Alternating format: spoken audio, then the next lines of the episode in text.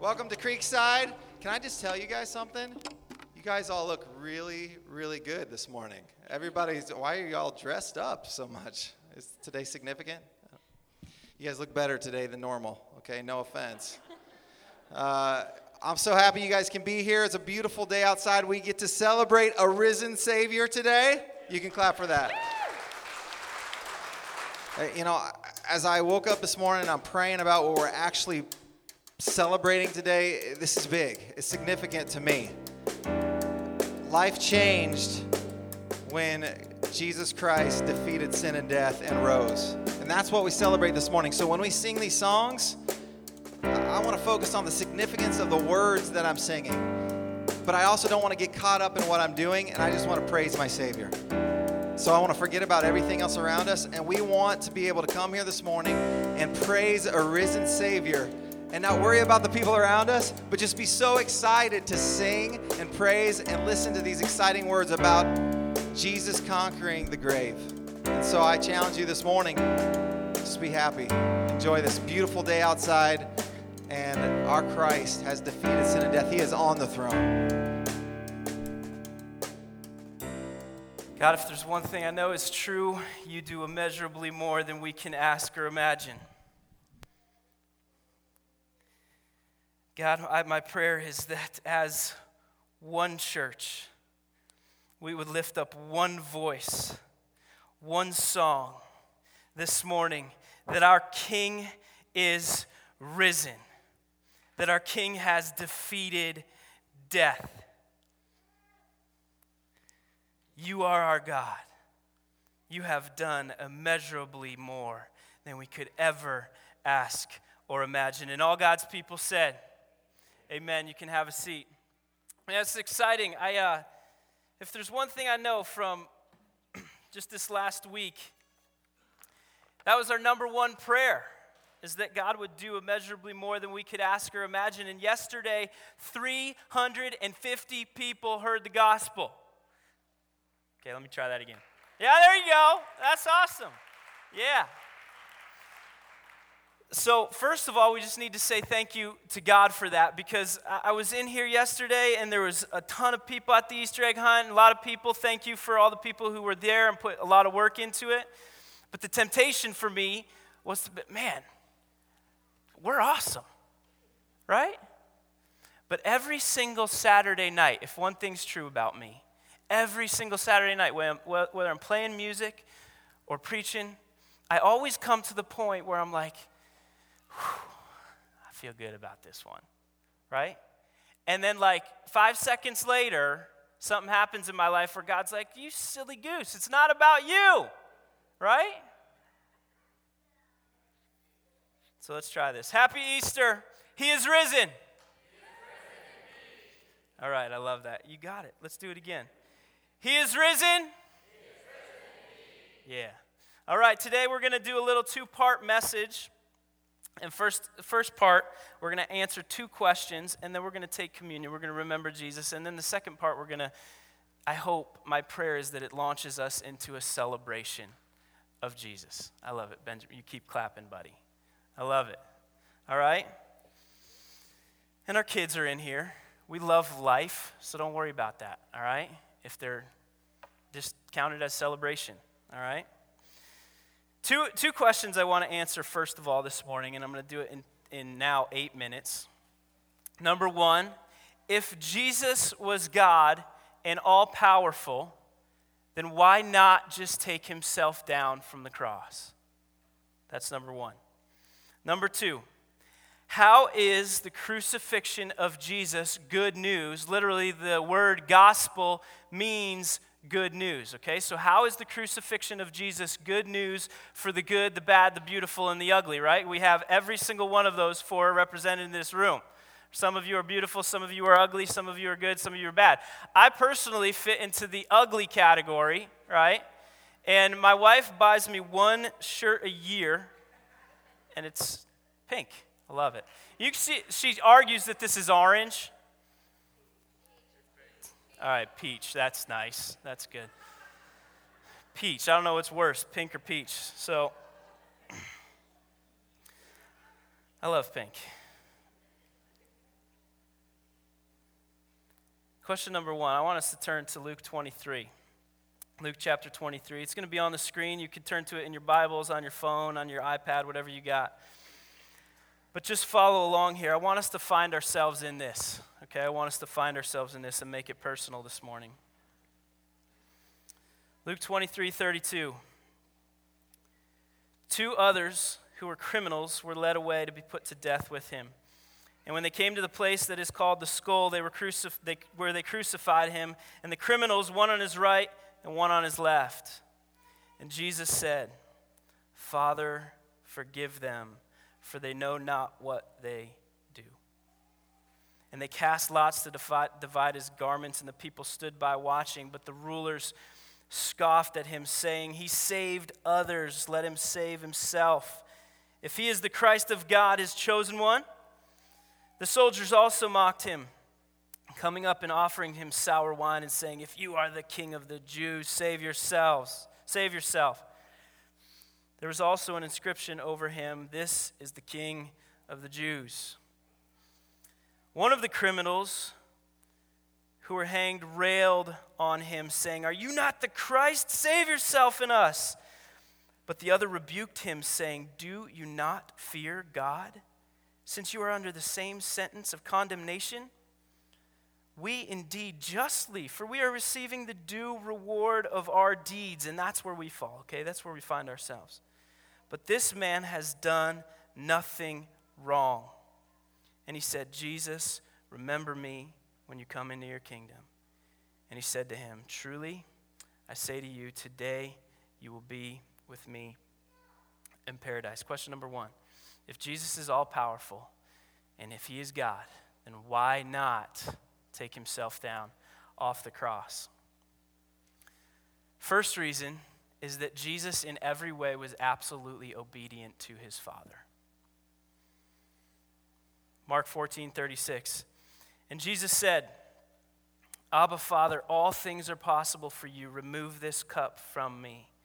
Yet not what I will, but what you will. Remember, we talked about this a while ago, but this cup was the cup of God the Father's wrath poured out on Jesus so that the cup of righteousness could be poured out on me, right?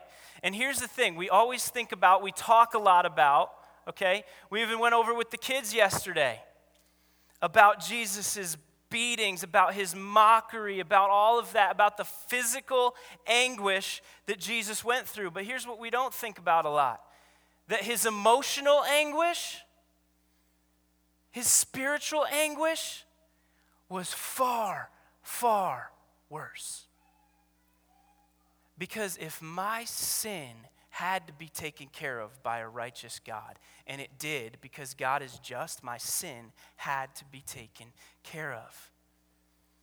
And Jesus did not want to die.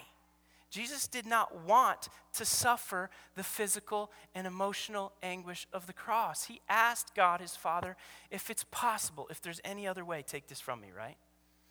But what happened was my sin, right? Your sin, whether you're here and you've acknowledged that or not, and my prayer is that today you would, but our sin was taken off of us and put on Jesus. What does that mean for his relationship with God the Father? It means that God the Father, as holy and just, had to pour out his wrath on his own son, and he had to turn his back on him. The emotional anguish that Jesus felt at that point was far worse than any physical anguish that his father turned his back on him. And so we learned last week why, why Jesus said, My God, my God, why have you forsaken me? So he doesn't want to do this, and he says, Yet not what I will, but what you will. He knew from the beginning of time when Adam and Eve sinned that God the Father had this plan in motion to sacrifice his own son. You know, I'm, not, I'm never going to sacrifice my son for anyone, right? We said this last week, and if I do, the amount of love that I'd have to feel for that person would have to be immense. I mean, unfathomable. but God did that for me. And then Isaiah 53:10 says, "Yet it was the will of the Lord to crush him. It was the will of the Father to crush his son. He has put him to grief when his soul makes an offering for guilt. He shall see his offering. He shall prolong his days. The will of the Lord shall prosper in his hand." So the first thing that held Jesus on the cross was that he was absolutely obedient to his Father in heaven. And the second thing, and this should break you to pieces it should, right? The second thing that held Jesus on the cross is one word joy. Let me say it again. Joy held Jesus on the cross. How is that possible? I, could you be joyful in that moment? Could you be joyful in that moment? I love having the kids in here. It's awesome. Hebrews 12, 1 to 2. Therefore, since we are surrounded by so great cloud of witnesses, let us also lay aside every weight and sin that clings so closely, and let us run with endurance the race that is set before us, looking to Jesus, the founder and perfecter of our faith, who for the joy who for the joy that was set before him endured the cross, despising the shame, and is seated at the right hand of the throne of God. Joy in what? First thing is that as Jesus was hanging on the cross, he had the joy in his heart of future reward. Knowing that if I endure here, if I endure now, it will all be finished. It will all be accomplished soon. And I will soon be seated at the right hand of my Father in heaven. I mean, he told the people that crucified him before they crucified him that they would see him sitting at the right hand of power. This is amazing. This is amazing. The joy of future reward. And here's the thing as Jesus died on the cross, the joy of my salvation. That's number two the joy of my salvation, the joy of your salvation. I firmly believe that God the Father and Jesus was thinking of your name because he's all powerful, right? God was thinking of your name as he watched Jesus suffer on the cross. The joy of our salvation held him there. The band, you guys can come back up. I know y'all just got excited because you think that that's all I have to say this morning. It's not. So, the band's going to come back up, and we have, in a moment, we want to be reminded of our need for a Savior. But this is unbelievable because if the joy of my salvation held Jesus on the cross, this leads us to answering question number two How is the crucifixion of Jesus good news for the good, the, the bad, the beautiful, and the ugly? Right? How is that good news?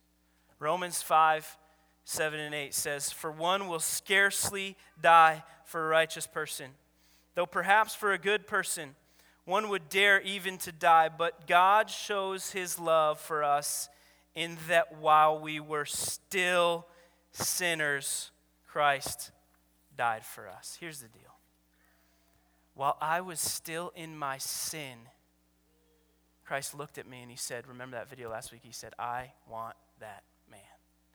while I was an enemy of God. You hear this at my house often. We, we tell our kids, we say, How do we treat people that are mean to us? How do we treat people that hate us? And their answer is, We love them, we're kind to them. Why can we do that? Because that's exactly what Jesus did for every single one of us. While we were enemies of God, Jesus died for us. I mean, that should rock our worlds. That should that truth alone should change our life. But it doesn't end there because there's more to the story. But for right now, we're going to take time just to worship. And the bread and the juice are here. They're actually going to be passed today. We want you just to sit in your seat and contemplate what I just said. And my prayer is that God is just speaking to your heart that He's tugging on your heart, that the crucifixion of Jesus is absolutely personal for you. His body was broken in the symbol of the bread, and his blood poured out in the new covenant. And he's offering this lifetime commitment to us. So I want you to sit there in your seats. I want you to sing. I want you to celebrate. I want you to remember your need for a Savior. And if you're here this morning and you don't have a relationship with Jesus, it's okay just to let it pass, right? Nobody's looking at you anyway, right? Just let it pass and think about confronting your need for Jesus this morning because this is the most this is the most important decision that you will ever make. This is life and death spiritually, right? It's life and death physically too. After death, there is life. And so consider that this morning. Everybody has to do something with Jesus. God, I just pray. I pray for every heart in the room, God. I, I pray that they would come before you. I pray that I would come before you and be reminded of my need for a Savior that the joy of my salvation held you on the cross. Father, receive all the glory right now as we worship you. In Jesus' name.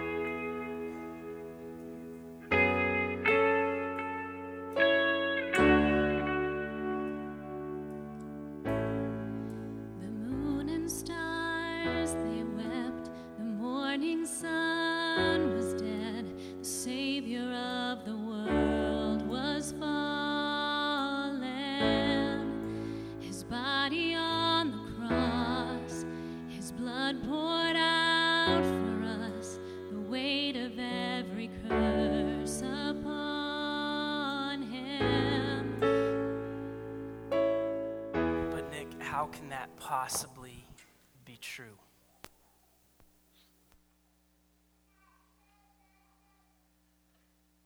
How can I possibly come boldly to the throne of God?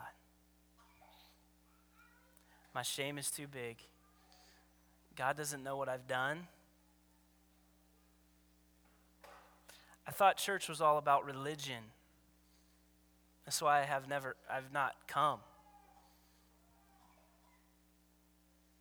I've wanted to be a part of a real community, but church is just about religion, right?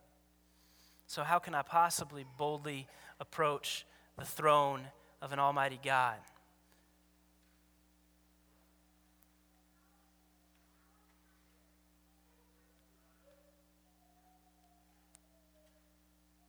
Father, I just beg with you for every heart in this room, whether they are here and they know Jesus and they have a relationship with Him, but, but they are stuck in their shame, or whether they've never come to you in repentance of their sin for salvation, God, I, I pray for every heart in the room today that today is the day of salvation, that you would either remind us of the freedom that we have in salvation, or God, that you would save some today.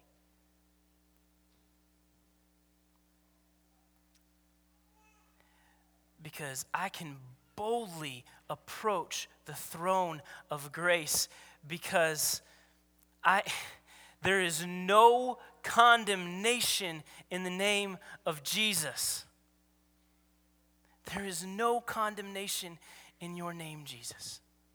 There is only freedom, only freedom from guilt, only freedom from sin, only freedom from death. And there's people in the room right now, God, that are just holding on to desires, God, that are worldly desires because you have come to set us free. You have come to set us free from the need or even the ability to earn anything. God, we obey you because we love you. We obey you because you have set us free. And the knowledge that I cannot do anything to earn your grace is so freeing. It means I can't mess up where you can't love me. It means that no sin, whether it's a sin lived out one time or it's a sin over 50 years, no sin is greater than the power of the cross and the resurrection of Jesus Christ. This is what we celebrate.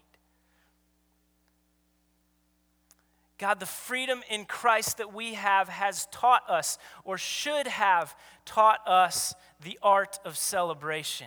That to be free in Christ is to celebrate. And so, God, I pray for freedom on every heart this morning, that there is no one left in this room that has not acknowledged their sin for, to you, God, acknowledged their need for a Savior because there is nothing else that matters.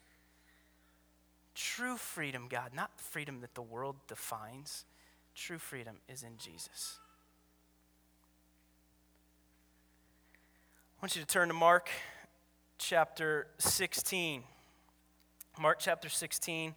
We're just going to read 15 verses 16, 1 to 15. Here we go. Because we know that the death of Jesus is not the end, right? The death of Jesus is not the end. When the Sabbath was passed, Mary Magdalene and Mary, the mother of James and Salome, brought spices so that they might go and anoint him. And very early on, the first day of the week, when the sun had risen, they went to the tomb. And they were saying to one another, Who will roll away the stone for, for, for, us from the entrance of the tomb? And looking, they saw that the stone had been rolled away. It was very large. And entering the tomb, they saw a man sitting on the right side, dressed in white, in a white robe, and they were alarmed. And he said to them, Do not be alarmed. Right? Thank you. Don't be alarmed. I saw him die, I saw him be buried, and he's not here. Somehow that's not comforting. Don't be alarmed. I'm freaking out, okay? This is the reality. You seek Jesus of Nazareth, who was crucified. He has risen. He is not here. See the place where they laid him. But go, tell the disciples and Peter that he is going before you to Galilee. There you will see him, just as he told you. And they went out and fled from the tomb, for, for trembling and astonishment had seized them. And they said nothing to anyone, for they were afraid. Now, when he, Jesus, rose early on the first day of the week, he appeared to, first to Mary Magdalene, from whom he had cast out seven demons. She went and told those who had been with him as they mourned and wept. But when they heard that he was alive and, that had, and had been seen by her, they would not believe it. After these things, he appeared in another form to two of them as they were walking in the country. And they went back and told the rest, but they did not believe them. Afterward, he appeared to the eleven themselves as they were reclining at the table, and he rebuked them for their unbelief and hardness of heart, because they had not believed those who saw him after he had risen. And he said, Go into all the world and proclaim the gospel to the whole creation. I want to start off by just saying here's the deal. There is so much physical evidence that something happened surrounding the resurrection of Jesus Christ that the secular world, okay, undertook to define what happened with that physical evidence, right?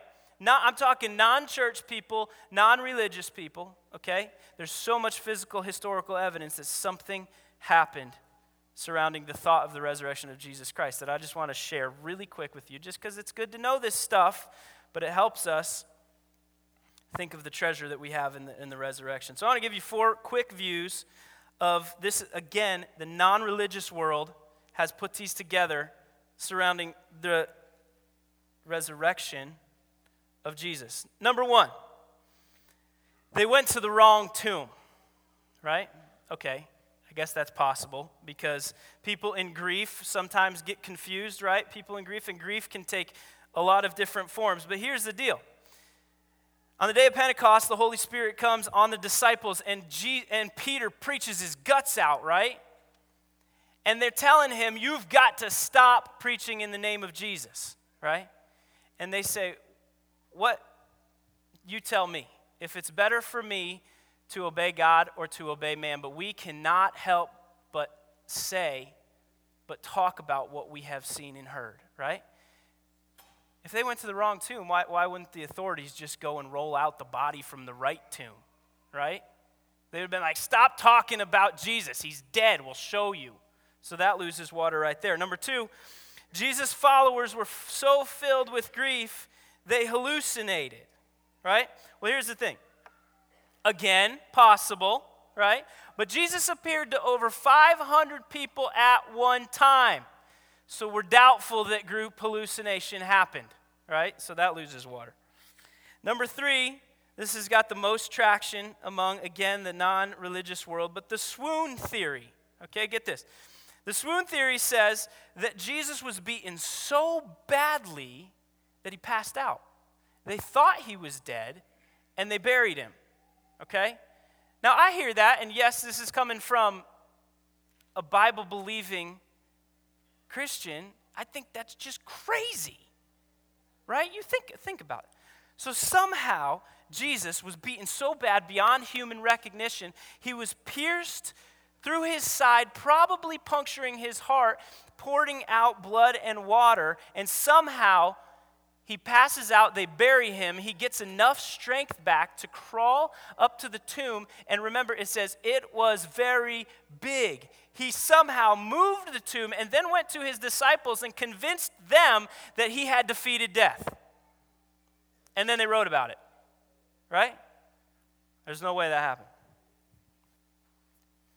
Then, number four, and this actually has biblical, not weight, but this is what appears in the Bible. In Matthew 28 11, it talks about the fact that when the guards who had guarded the, guarded the tomb saw that Jesus was gone, they went and they ran to the priests and they were like, He's gone. He, I mean, he's literally gone. He rose from the dead. And they were like, No way.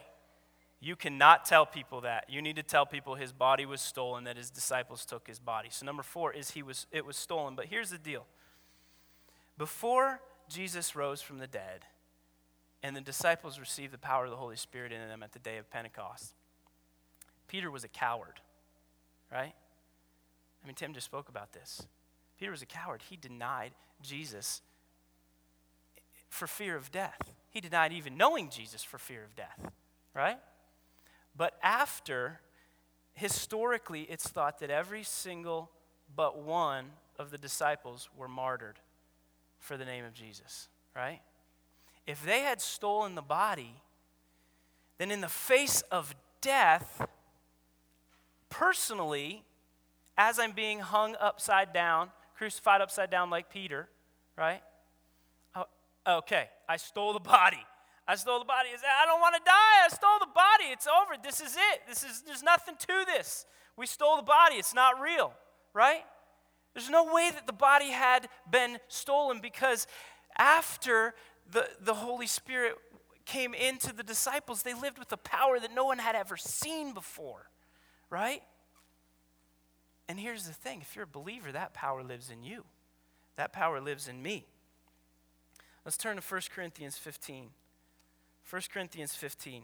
I love this passage on the resurrection verses 3 through 6. For I delivered to you as of, as of first importance what I also received that Christ died for our sins in accordance with the Scriptures, that he was buried, that he was raised on the third day according with the Scriptures, and that he appeared to Cephas, then to the twelve, then he appeared to more than 500 brothers at one time.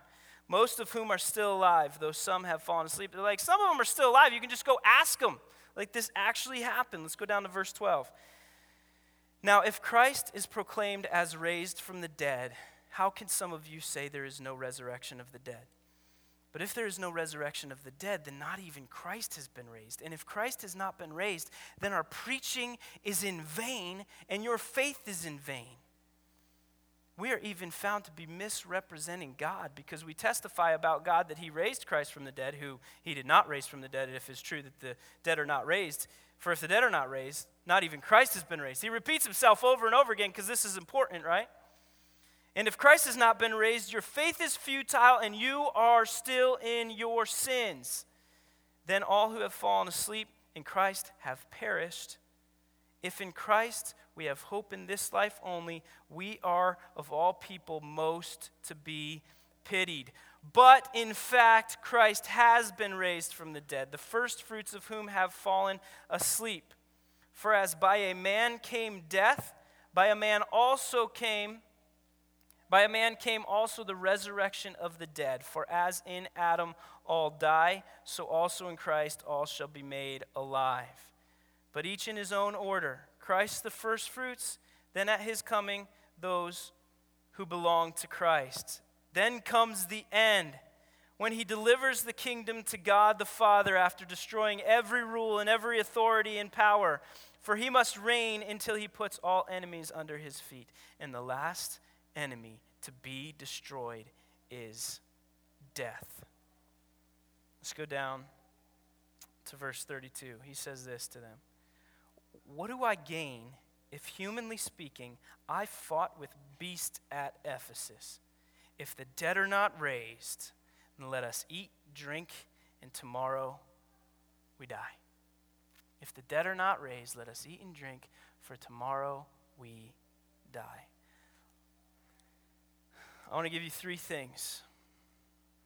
And first, I want you to remember this. It's just simple. If he did not rise, if he did not rise, three things are true. Number one, if he did not rise, our faith is in vain. Number two, we have no hope. And number three, we have no power in life. Listen, if he did not raise, then our faith, everything that we believe, is in vain, right? That we would be misrepresenting God and we are still in our sins. I might as well just walk off the stage right now. I might as well not do this anymore, right? Because if I'm still in my sins, then it leads to number two. Then I have absolutely no hope. If he did not rise, then I have no hope. I mean, I think about my, my cousin. He just passed away, right? He passed away at 32 years old with a two year old son, a wife, and a, a baby daughter on the way. That baby daughter was born three weeks after he passed away. He passed away from cancer, right? How is that just? How does that make sense? But if Christ rose from the dead and I'm no longer in my sins, that means that my hope is far beyond anything in this world. You know what that means? It means that even when I don't understand, I can have faith in God. I can trust Him even when He doesn't do what I want Him to do. I begged for my cousin's life, right? God didn't give me that. He literally gave Keith Jesus. I love that. This, this passage says, if in Christ only, if we hope in Christ only in this life, then we are to be pitied above, above all men. You, you may have heard of the prosperity gospel, but it says if you believe in Jesus, if you follow Jesus, then Jesus is going to reward you with physical wealth, right? Well, here's the deal if Christ didn't raise, that's your only option. You get that? If Christ didn't raise from the dead, you have no hope for the next life, so you might as well get everything you want in this life, right? But the sheer fact that Jesus rose from the dead and we have hope after death for life says that I don't have to get everything I want on earth. Sometimes Jesus blesses us like this, but He promised me that if I follow Him, I might be persecuted, I might suffer. Why can I do that and still rejoice? Because my hope is in the next life. My hope is far bigger than I could ever be, right? So if he didn't rise, I'm done. I'm just going to do what I want. Eat, drink, and be merry, for tomorrow we die, right? But that's not the truth. And number three, we have no power in life if he didn't raise. John 14, 16, and 17 says, And I will ask the Father, and he will give you another helper to be with you forever, even the Spirit of truth, whom the world cannot receive because it neither sees him nor knows him. You know him, for he dwells in you and we, dwells with you and will be in you. And then John 16, 7, I tell you the truth, it is to your advantage that I go. He's talking to, this Jesus talking to his disciples. It's to your advantage that I go, and he's talking about his ascension into heaven to be with his Father after he rose from the dead. It's a, to your advantage that I go, for if I do not go away, the Helper will not come to you, but if I go, I will send him to you. And what's the job of the Helper? This is the Holy Spirit. The job of the Holy Spirit in our life is first to convict us of sin, it's to lead us to truth. Okay? It's to lead us to share truth with other people. It's to give us words to say when we're persecuted, right? It's to lead the world to the truth of Jesus. So it's got to start there. It starts with the Holy Spirit's conviction in your life, and then after that, you live by the power of the Holy Spirit. And God has not left us alone and said, hey, this is how I want you to live. Good luck. He didn't do that. He sent us a helper, and that is powerful. Most days, I don't realize the Holy Spirit's power in my life. Maybe I'm alone. I don't know. But if Jesus did not raise from the dead, I am still in my sins and I have nothing to celebrate. But if he did raise from the dead, then the opposite of everything I just said is true, right? And so that gives us something to celebrate this morning, right? And so in a moment, we're going to sing again. We're going to end our service with some singing because we need to celebrate. We need to celebrate the resurrection of Jesus. If he did rise, then my faith is everything. If he did rise, then I have hope. And if he did rise, then I've been given the power of the Holy Spirit to do amazing things. This is incredible. I was talking to Ken Taylor on, on, on um, Wednesday night. Band, you guys can come back up because we're going to get our celebration on in a moment, all right? I know that scares some of you, all right? So um, just, just Bear with me here. I was talking to Ken the other night. We were talking about how different people worship, right? So I'm going to ask you a question. I want you to picture this in your head. And don't just make it a spiritual answer. You don't have to say it out loud, so it's rhetorical, so you can be honest with yourselves, right? Okay, I want you to picture this in your head. What is the single thing in your life that, that causes you the most excitement? Okay? What's the single thing in your life that causes you the most excitement? when you get excited about that thing, how do you physically react, right? I mean, in my family, in my family, my wife, when she gets excited, it is business time, all right? Uh, that just, I went to the wrong spot in my mind with that. When she gets excited, she gets down, I don't know how else to put it, she gets down to business, getting stuff done, right?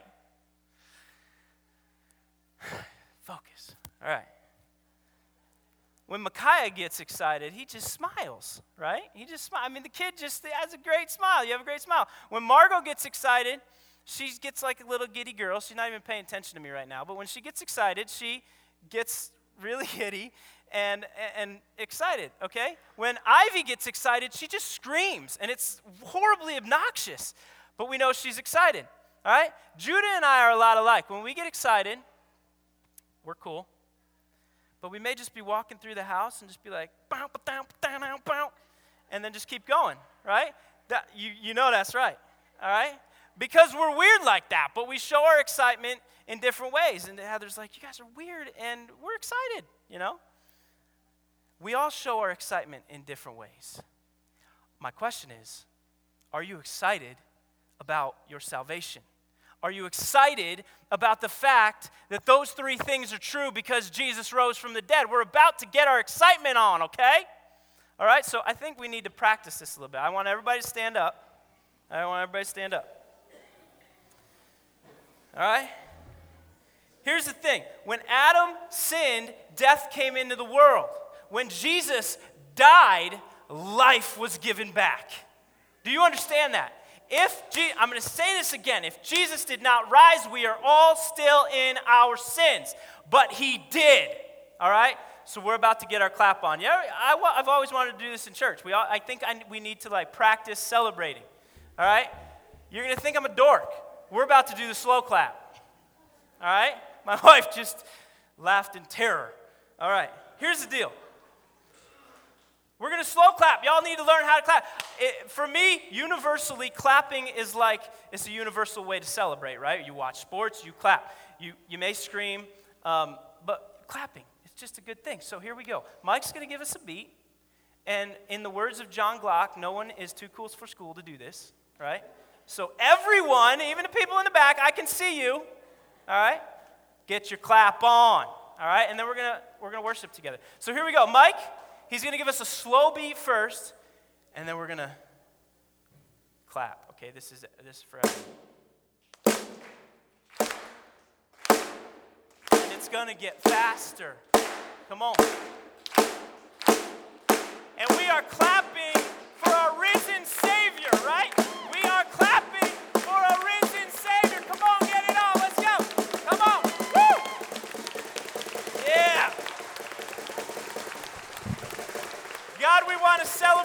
Our risen Savior. So as we sing to you, God, we know that you are not in the grave. You have defeated death, and we celebrate our life in you, Father. May everyone come to you this morning with a repentant heart as we celebrate.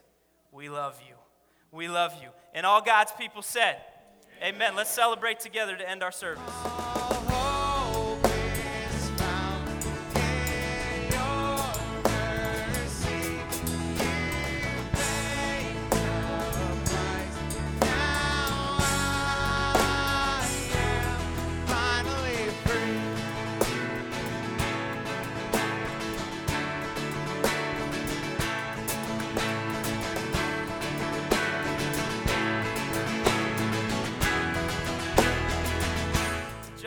16 says, For God so loved the world that he gave his only begotten Son, that whoever believes in him shall not perish but have eternal life. That is the simple, most straightforward explanation of the gospel in Scripture, I think. Because here's the deal I know there's some people in the room who are, they've just been at the edge. My question is,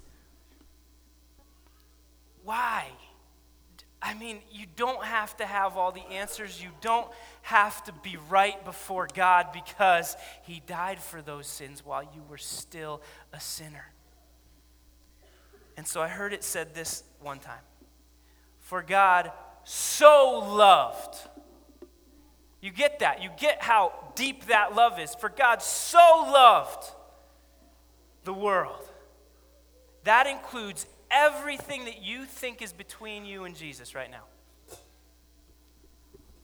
And for those of you who have been Christians for a long time, there's somebody in your life that is like that, that you've been praying for for a long time.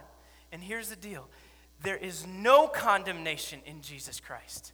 For God so loved every single one of us.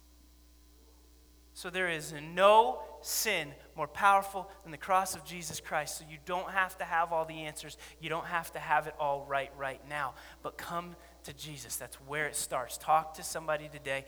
Talk to me. I'll be around. Talk to one of our elders. Talk to somebody you trust. But deal with that today because freedom is yours to be had in Jesus Christ. So the band's going to play as we leave. Thank you for coming. We hope to see you back here. And I just am praying for your salvation. It's awesome. Happy Easter.